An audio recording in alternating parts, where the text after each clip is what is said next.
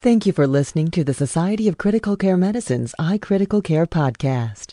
The iCritical Care podcast is copyrighted material and all rights are reserved. Statements of fact and opinion expressed in this podcast are those of authors and participants and do not imply an opinion on the part of the Society of Critical Care Medicine or its officers or members.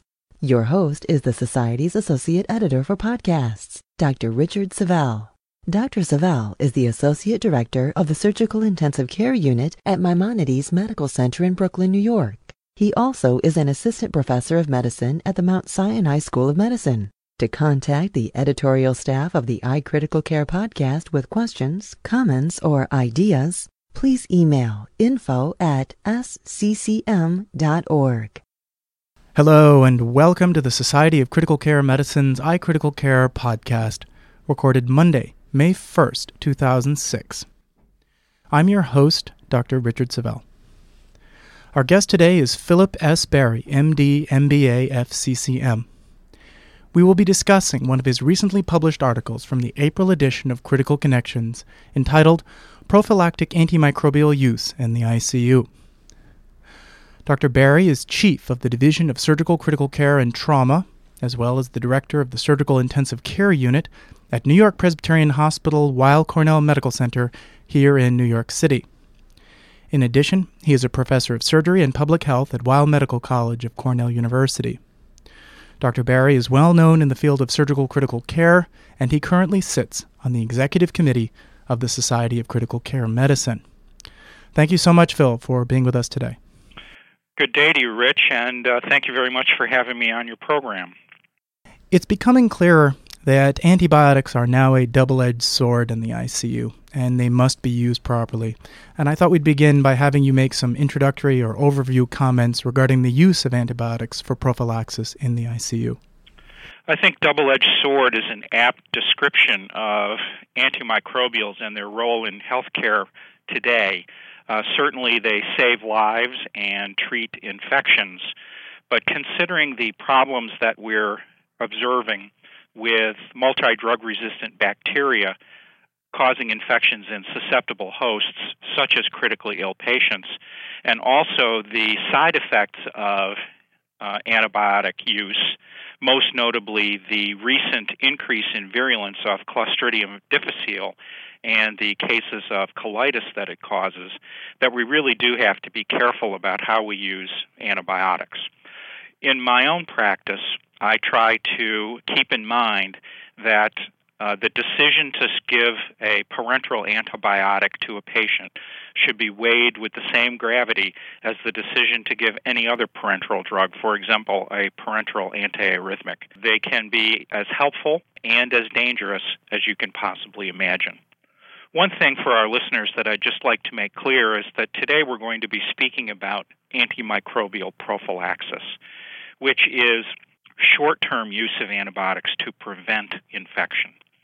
We're not here today to discuss the use of antibiotics as therapy for established infections, which I'm sure would occupy in its entirety another one of your podcasts. Your your article in Critical Connections really uh, organized this very nicely, and as you know, I'm sure better than I do, it is often confusing in the surgically critically ill patient. Uh, why are we giving this antibiotic? And as your article points out, and then we'll get into some details, it isn't just that the bowel may have been opened, or it, I find it often confusing when you're working with the residents to say, you know, are we treating early severe sepsis here, or is this three doses of still surgical site infection prevention prophylaxis. And maybe if you'd like to start there, since that comes up a lot in my life. Well, certainly the issue of antimicrobial prophylaxis is one that is especially germane to surgical practice. And the prescription of those antibiotics, which purely are for uh, prevention of surgical site infection, does continue beyond the operating room into the uh, intensive care unit, perhaps for far longer than it should recent data that have been collected by the uh, Surgical Infection Prevention Project, or CIP, which is a cooperative project of the Centers for Medicare and Medicaid Services, CMS, and the American College of Surgeons, have shown that although single dose prophylaxis is probably sufficient, and 24 hours of prophylaxis and no longer than that is the standard that is coming to be accepted, only 40% of surgical patients right now who receive prophylactic antibiotics in the United States receive as short a course as 24 hours. So, what that means, Rich, is that the most recent uh, data available, and this was published in the Archives of Surgery in February last year, is that 60% of surgical patients who receive antibiotic prophylaxis are receiving it for longer than they need to. And if you consider what the downside is, acquisition of methicillin resistant Staph aureus as the causative pathogen in surgical site infection, and some of these other problems that we've been talking about, extending these prolonged courses of prophylaxis is pure risk and no benefit, in my opinion. Right, and along those lines, I was actually going to read a, a, quote from your from your article and have you comment on it. It is well established that penetrating abdominal trauma with a perforated hollow viscus requires only 24 hours of prophylaxis with a second generation cephalosporin if surgical intervention is prompt within four hours. And although injury of the colon increases the risk of infection, the said risk is not decreased by prolonged prophylaxis. Indeed, prolonged prophylaxis increases the risk of infection. And I, I, guess if I could ask you to comment, it's the kind of thing, again, where you're working with residents and you say, well, you know, the, they're giving antibiotics must be good in this situation. And I guess the data is to the contrary. Well, the data are to the contrary for the most part, and this is this is probably the best studied area of surgical prophylaxis of all, of all in that we have perhaps 20 randomized prospective trials that would qualify as class 1 data. Basically, what the data show is that if there is penetrating abdominal trauma, be it a stab wound or a gunshot wound or an impalement of some kind, if there's no hollow viscus injury, all that's really needed is a single dose of antibiotics. Where the studies get really interesting and they're very consistent and very strong on this point is that even if the intestine is injured, even if the colon is injured, uh, 24 hours of antibiotics is equivalent to five days of antibiotics. There's no benefit whatsoever to the longer course. And what we're speaking about when we talk about the risks are that there is evidence not only of resistant organisms causing surgical site infection, but also increased rates of ventilator associated pneumonia, increased rates of catheter related sepsis and catheter related bacteremia, and also increased rates of urinary tract infection, all of which have been associated with prolonged antibiotic prophylaxis. And so uh, I would imagine then, so if you're on rounds with a patient like this, the key thing is as a group to say, it, it, is this patient showing signs of infection or not? And then if they aren't, shut off the antibiotics, right? Is that sort of the idea? Um, uh, yes and no, because what you're describing is certainly apt when you've started antibiotics presumptively for presumed sepsis. Okay. I would certainly agree that you know clinical judgment plays an important role in initial empiric use for therapy, and then when your culture data come back, uh, you either tar- tailor your regimen to narrow it or you discontinue the antibiotics altogether. That uh, strategy has been called uh, de escalation by uh, Michael Niederman, another uh, member of our society. But what we're really speaking about in terms of antibiotic prophylaxis is coverage for a very short period of time surrounding an operation or a procedure for the most part.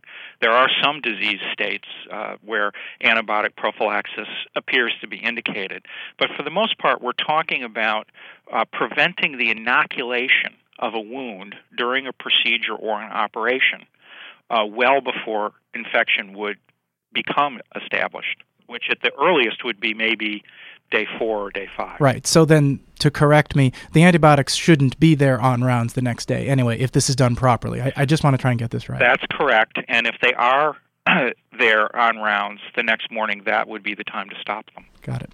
I did want to spend a few minutes just to let you talk a little bit more about one area of your article that I thought was great. Uh, you talked about three particular procedures uh, percutaneous endoscopic gastrostomy, you talked about uh, chest tube thoracostomy and ventriculostomies.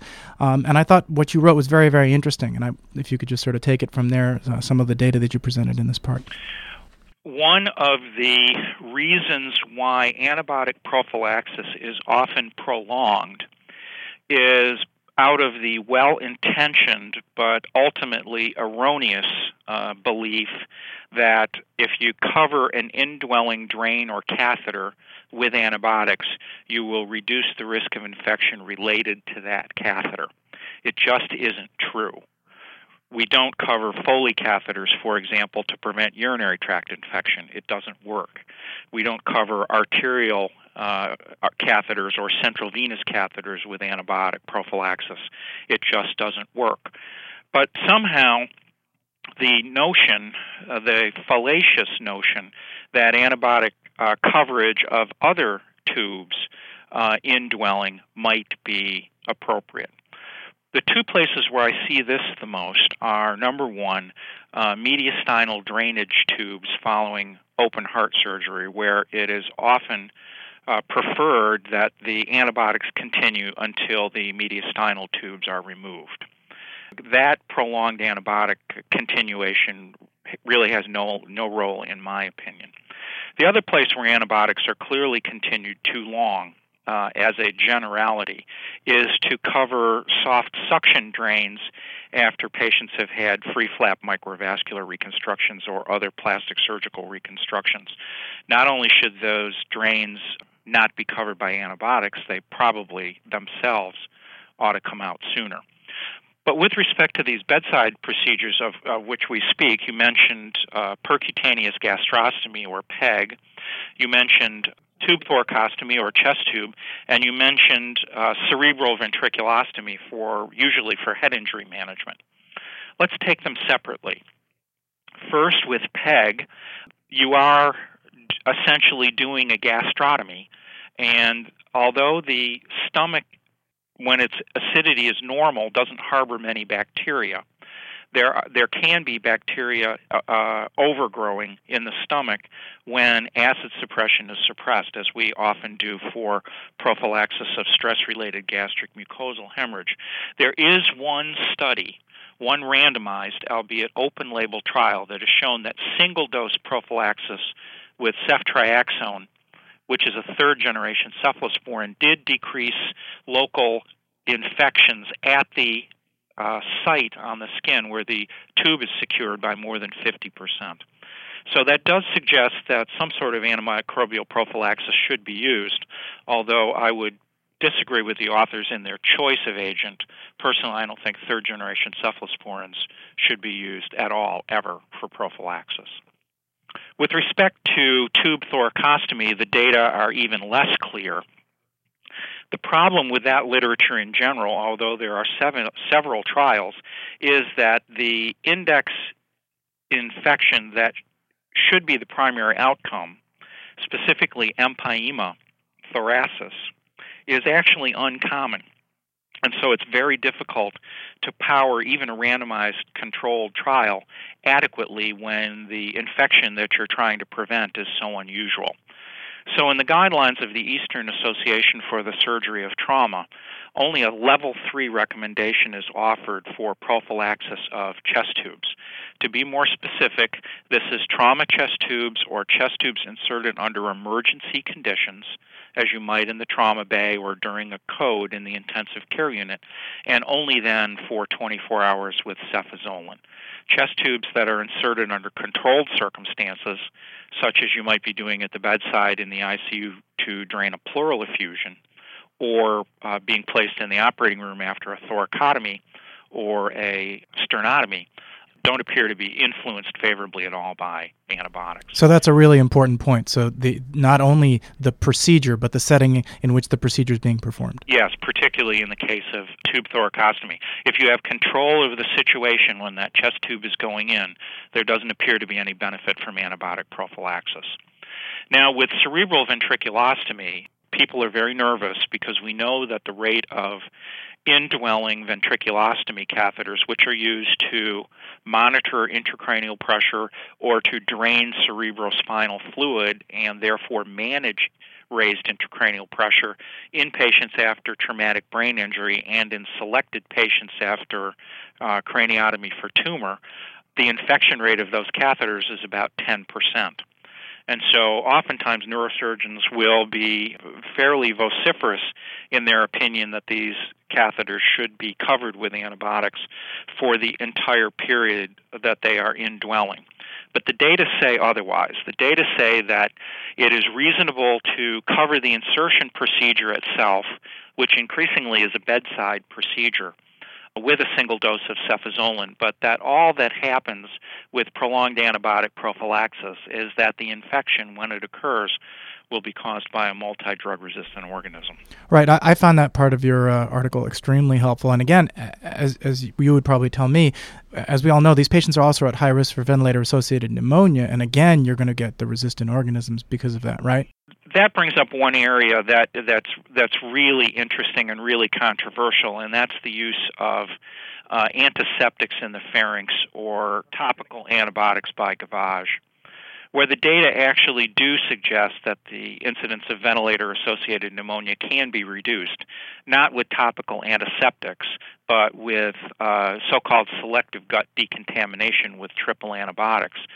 But unfortunately, even though the pneumonia rate uh, appears to be decreased, the mortality rate does not appear to be affected. And so, even though the data are strong in favor of selective digestive decontamination, it's not been widely adopted in practice, probably in part because it's cumbersome, probably in part because it is expensive, quite possibly because there's a disconnect between preventing pneumonia but not having any impact on the ultimate outcome.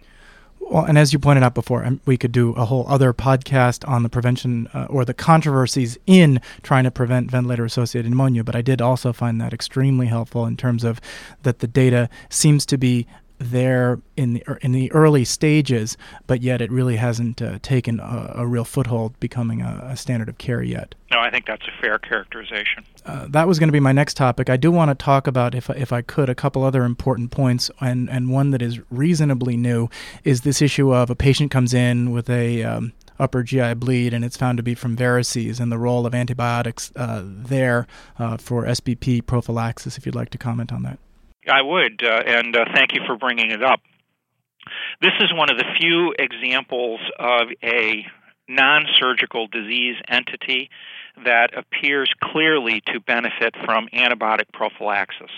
And here we're not talking about single dose prophylaxis or 24 hours of prophylaxis to cover a procedure or a surgical incision following an operation.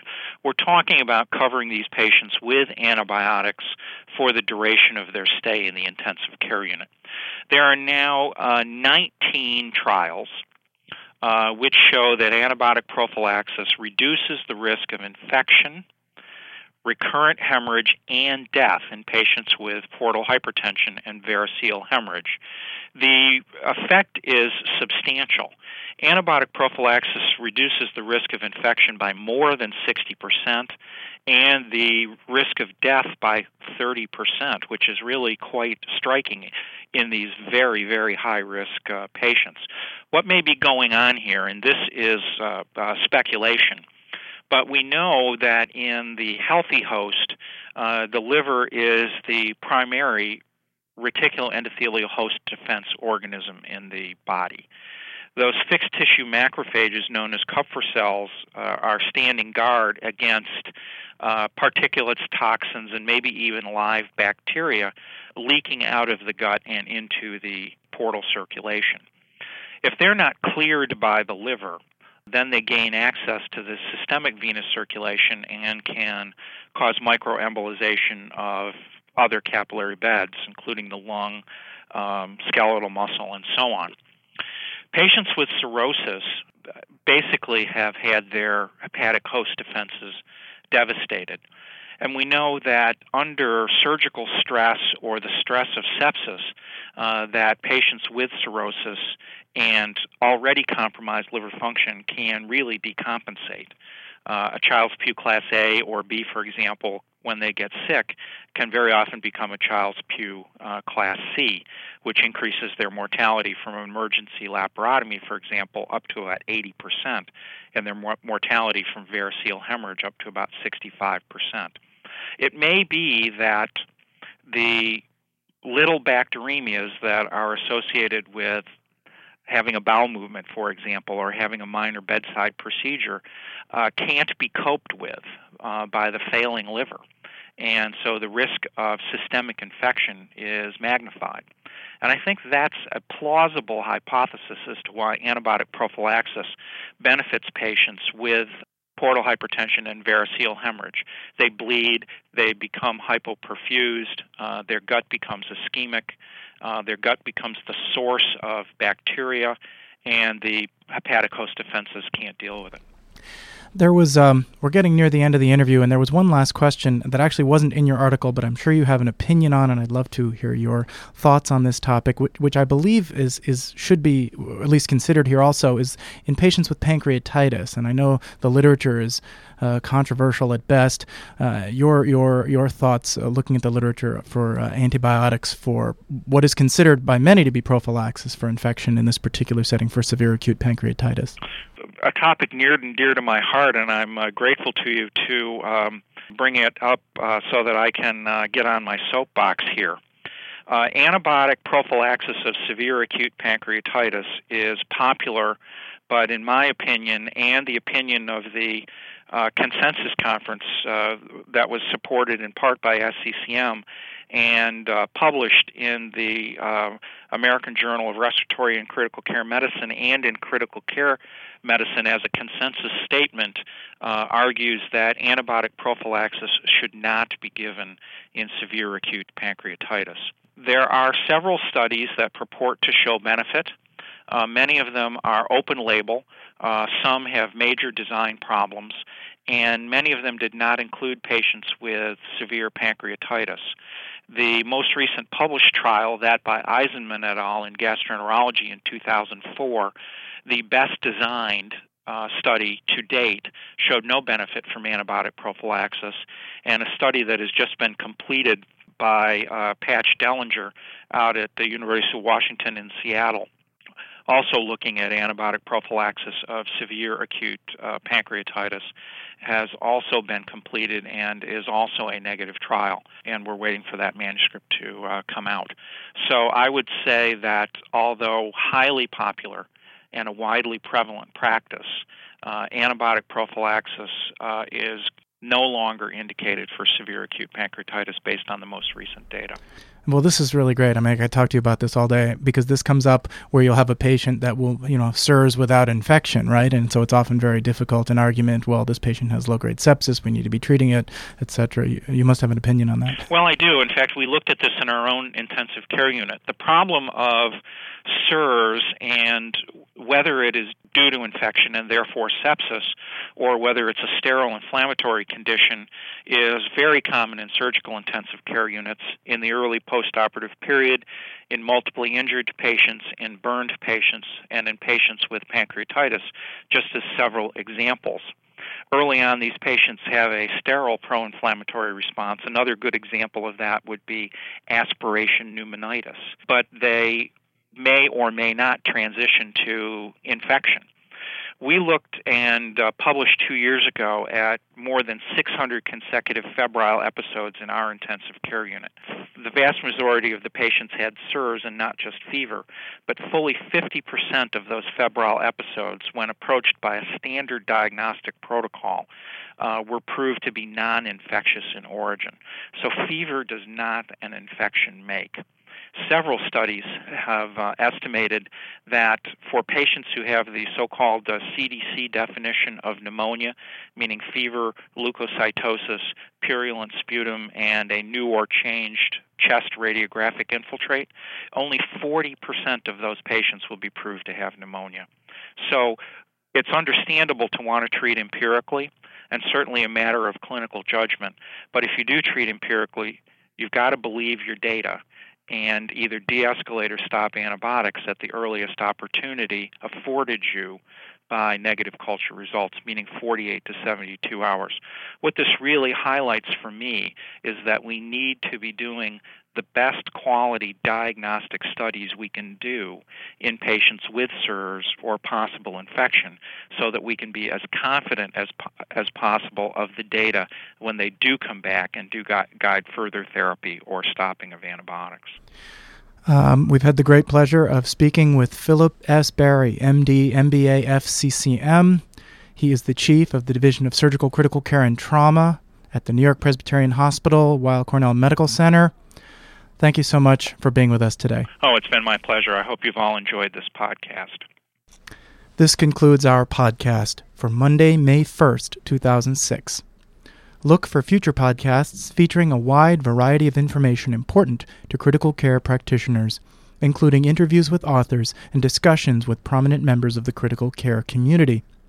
If you have comments, questions, or ideas for future podcasts, please call the Society of Critical Care and Medicine's audio feedback line at 1 847 493 6498 to share your thoughts. Critical Connections is the official bi monthly news magazine of the Society of Critical Care Medicine, offering the latest information about critical care to healthcare professionals. Members of the Society of Critical Care Medicine receive a free subscription as well as other benefits. For more information, visit www.sccm.org. Thanks again for listening. Stay up to date on advancements in the critical care profession by attending the Society of Critical Care Medicine's new educational series, Critical Care Academy, giving you tools to increase your critical care skills and knowledge. Critical Care Academy features the adult and pediatric multi-professional critical care review courses on July 18th through the 22nd, 2006. Prior to the review courses, take part in the new Clinical Strategies and Skills Simulation in Pediatric Critical Care or the expanded American Board of Internal Medicine Critical Care Self Evaluation Process Module Review on July 16th through 17th to enhance your board review process. Tailor your learning experience to suit your specific needs at one convenient location, saving you time and money. Register today to guarantee your course selections by speaking with a SCCM customer service representative at 1 847 827 6888 or visit www.sccm.org.